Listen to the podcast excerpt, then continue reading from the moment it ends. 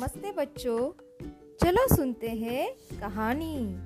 इस कहानी की श्रृंखला में मैं, विद्या गवई नरवाड़े, आप सभी का हार्दिक हार्दिक स्वागत करती हूँ। आज हम एक मक्खी की कहानी सुनेंगे। कहानी का नाम है शेखीबाज मक्खी।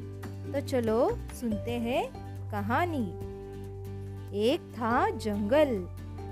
उस जंगल में एक शेर भोजन करके आराम कर रहा था। इतने में एक मक्खी उड़ती उड़ती वहाँ आ पहुँची। शेर ने दो तीन दिनों से स्नान नहीं किया था। इसलिए मक्खी शेर के कान के एकदम पास भीन भीन भीन करने लगी। शेर को बहुत मुश्किल से नींद आई थी। उसने पंजा उठाया, मक्खी उड़ गई, लेकिन फिर से शेर के कान के पास भिन भिन शुरू हो गई। अब शेर को गुस्सा आया, वह दहाड़ा, अरे मक्खी दूर हट वरना तुझे अभी जान से मार डालूँगा। मक्खी ने धीरे से कहा छी छी, जंगल के राजा के मुँह से ऐसी भाषा कहीं शोभा देती है। शेर का गुस्सा बढ़ गया।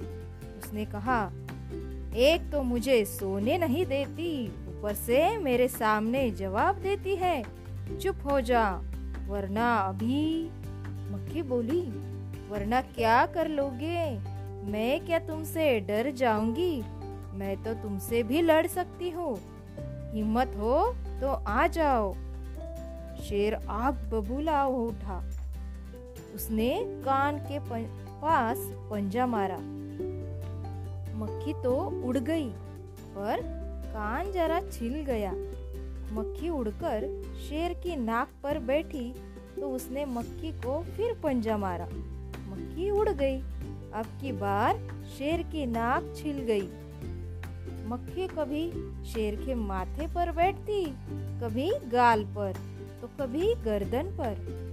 शेर पंजा मारता जाता और खुद को घायल करता जाता।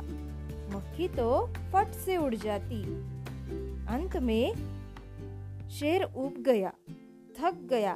वह बोला, मक्खी बहन, अब मुझे छोड़ो, मैं हारा और तुम जीती, बस। घमंड में चूर होकर उड़ती उड़ती आगे बढ़ी। सामने एक हाथी मिला। मक्खी ने कहा, अरे हाथी, मुझे प्रणाम कर। मैंने जंगल के राजा शेर को हराया है। इसलिए जंगल में अब मेरा राज चलेगा। हाथी ने सोचा, इस पागल मक्खी से बहस करने में समय कौन बर्बाद करे? हाथी ने सूंड ऊपर उठाकर मक्खी को प्रणाम किया और आगे बढ़ गया। सामने से आ रही लोमड़ी ने यह सब देखा। लोमड़ी मंद मंद मुस्कुराने लगी। इतने में मक्खी ने लोमड़ी से कहा, अरे ओ लोमड़ी, चल मुझे प्रणाम कर। मैंने जंगल के राजा, शेर और विशाल काय हाथी को भी हरा दिया है। लोमड़ी ने उसे प्रणाम किया। फिर धीरे से बोली, धन्य हो मक्खी रानी, धन्य हो। धन्य है आपका जीवन और धन्य है आपके माता पिता लेकिन मक्खी रानी, उधर वह मकड़ी दिखाई दे रही है ना? वह आपको गाली दे रही थी। उसकी जरा खबर लो।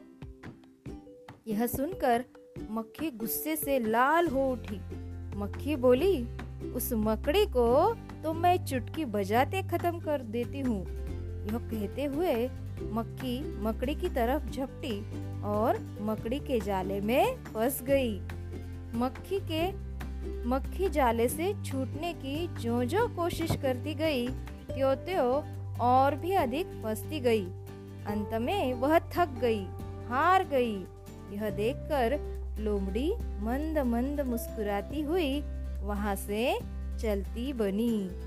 तो बच्चों, ये थी आज की कहानी। कल फिर मिलते हैं एक नई कहानी के साथ। तब तक सुरक्षित रहिए, स्वस्थ रहिए और हमेशा मास्क पहनिए। धन्यवाद।